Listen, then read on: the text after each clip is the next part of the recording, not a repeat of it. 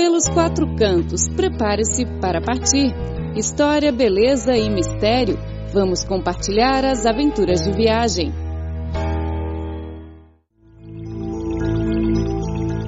Olá, ouvintes! Sejam bem-vindos ao programa Pelos Quatro Cantos. Eu sou Clara Lee. Quem está ao meu lado hoje é Rafael Fontana. Olá, Rafa. Oi, Clara. Olá, ouvintes. É com muita satisfação que volto a apresentar esse programa de turismo. Nesta edição, vamos continuar falando sobre a cidade de Beijing. Beijing é uma das quatro capitais antigas da China. É também uma metrópole moderna e cheia de vida. Beijing tem uma história de 3 mil anos e mais de 800 anos como a capital. E atualmente, Beijing é mais que uma cidade turística conhecida mundialmente é um destino muito procurado pelos estudantes estrangeiros. Beijing oferece agora 11 opções turísticas de visita de estudo.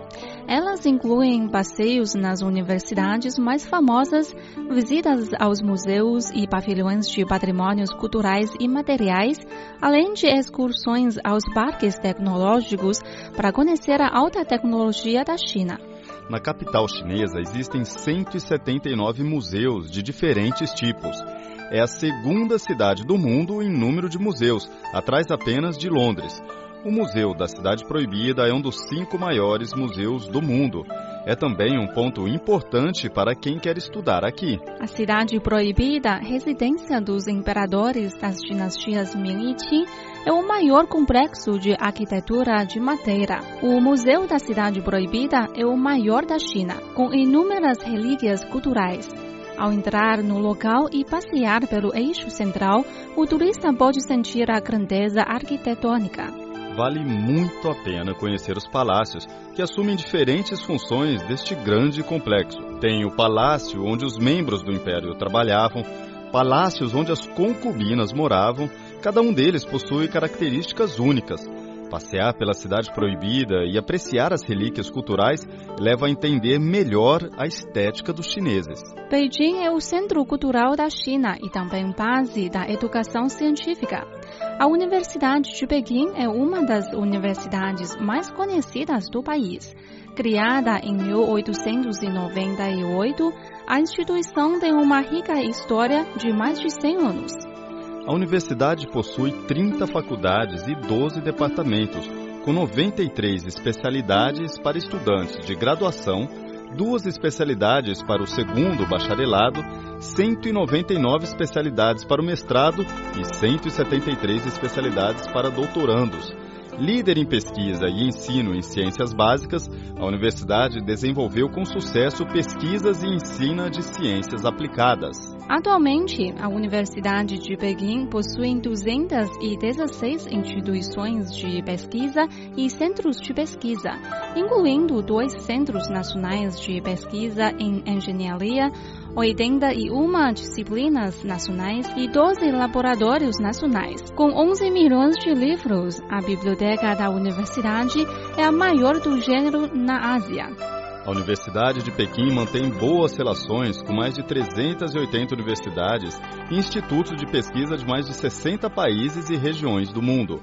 A universidade participou do primeiro projeto mundial de insulina sintética humana de fonte bovina, produziu os nanotubos de carbono de parede simples com o menor diâmetro do mundo, além de desenhar o primeiro computador do milhão da China. Isso mesmo. A Universidade de Pequim já é uma importante base de inovação tecnológica da China e também ponte de intercâmbios acadêmicos internacionais. Um novo cartão postal de Beijing, a Zhongguancun, no distrito de Haidan, é a zona de desenvolvimento tecnológico em âmbito nacional de Beijing conhecida também como Vale do Silício da China. Em Chongguancun, o número de empresas com valor superior a 1 bilhão de dólares já passa de 40. A força da tecnologia é imensa nesta área. O espaço ocupado pelas empresas, universidades e centros de pesquisa é dividido em sete parques por onde a população se distribui e o crescimento econômico é acelerado por investimentos e incentivos privados e governamentais. A presença de gigantes multinacionais, a grande soma de capitais e uma área acadêmica forte aponta para um futuro próximo próspero em termos de empreendimentos inovadores para Zhongguancun. Em termos de formação de profissionais, a região conta com a Universidade de Pequim, a Universidade Tsinghua e a Academia Chinesa de Ciências. Todas essas instituições de ensino proporcionam uma notável formação de seus estudantes em diversas áreas do conhecimento, algo fundamental como força motriz de desenvolvimento de uma região. Desde patrimônios culturais mundiais a universidades com 100 anos da história, até do Parque Tecnológico de Zhongguancun, a cidade de Beijing está abrindo seus braços a turistas dos quatro cantos do mundo.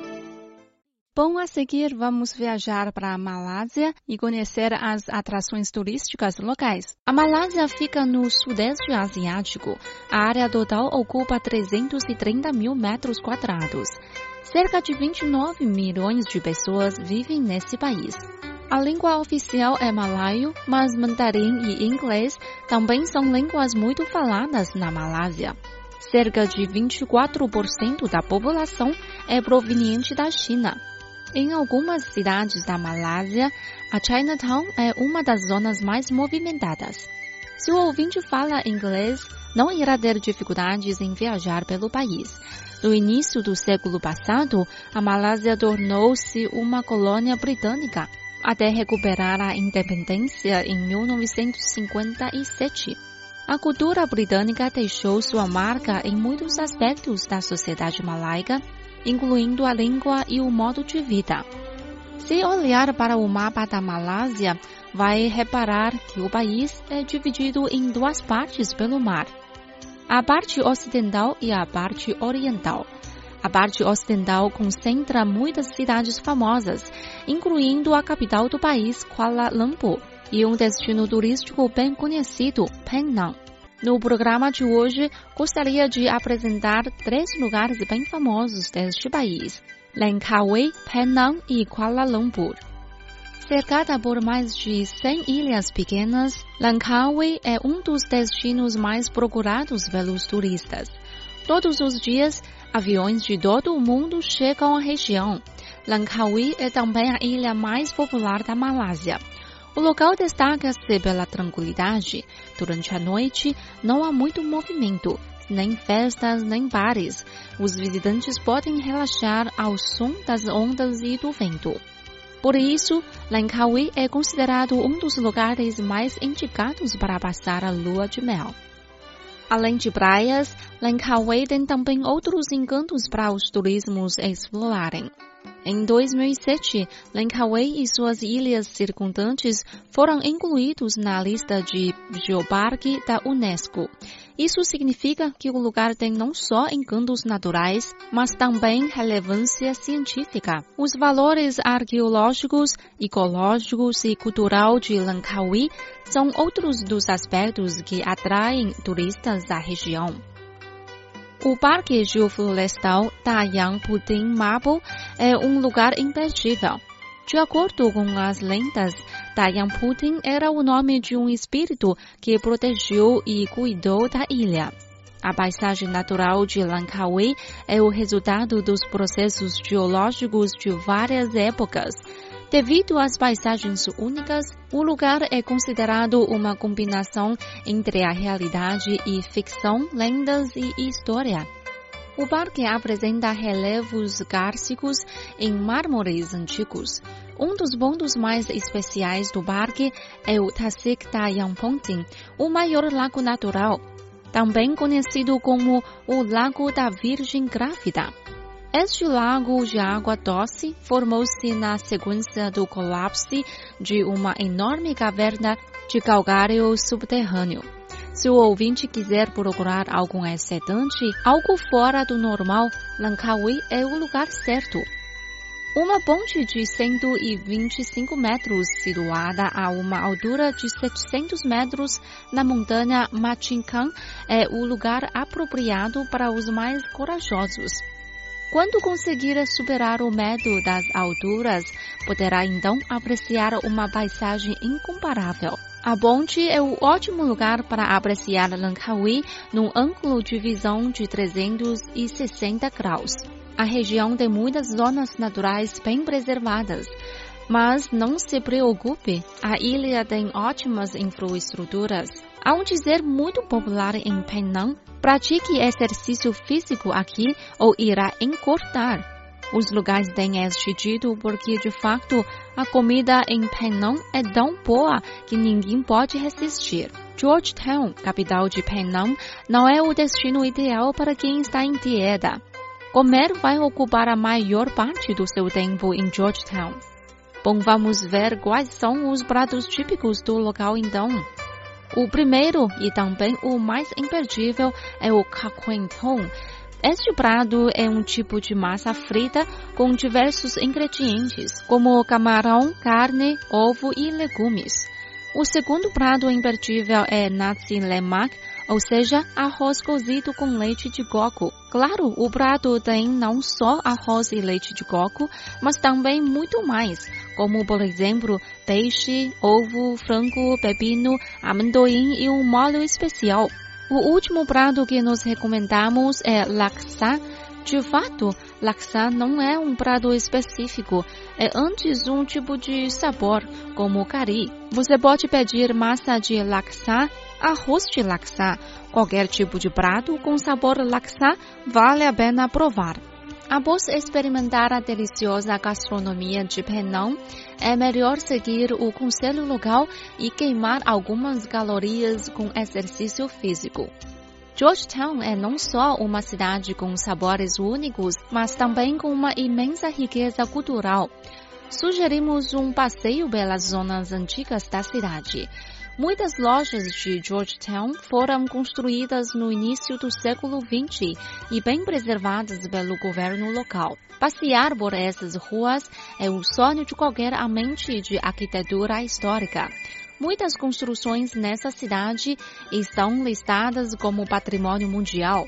O visitante poderá descobrir dezenas de marcos históricos desde antigas menções coloniais em estilo britânico até ao estilo arquitetônico típico da Malásia, Tailândia e Indonésia. Entre elas, a Mesquita Capitão Kalim e a Rua Armênia e Fort Cornwallis são os lugares mais conhecidos. Claro, se o tempo ajudar, poderá aproveitar para apreciar vista de Georgetown da montanha Penang. Além disso, subir a montanha num carro elétrico é também um bom modo de apreciar a paisagem. Outra atração turística da cidade é o templo. Embora a Malásia seja predominantemente muçulmana, em Penang a maioria da população é de descendente chinesa. Por esta razão, o budismo é uma importante religião em Georgetown. Após deixar Penang, partimos rumo ao próximo destino, Kuala Lumpur capital da Malásia. A cidade ocupa uma área de 244 quilômetros quadrados. A população é de 1 milhão e 600 mil habitantes. Kuala Lumpur é a região metropolitana com o mais rápido crescimento do país, tanto em população como economicamente. À semelhança de Penang, a capital é uma região que concentra gente de várias culturas. Kuala Lumpur é uma cidade muito cosmopolita. Os malaios chineses constituem a maioria da população de Kuala Lumpur. Nesta cidade vivem ainda descendentes de indianos, europeus e vários países asiáticos. A diferença reflete-se na sua arquitetura, gastronomia e artes. Muitos viajantes pensam que Kuala Lumpur é apenas um ponto de paragem no seu caminho para outros destinos na Malásia. Isso é um erro, porque esta cidade tem muito para ver. As conhecidas Torres Petronas, por exemplo, é inevitável. Estes arranha-céus podem ser vistos de qualquer lugar da cidade foram construídos em 1998, têm 88 andares e 452 metros de altura.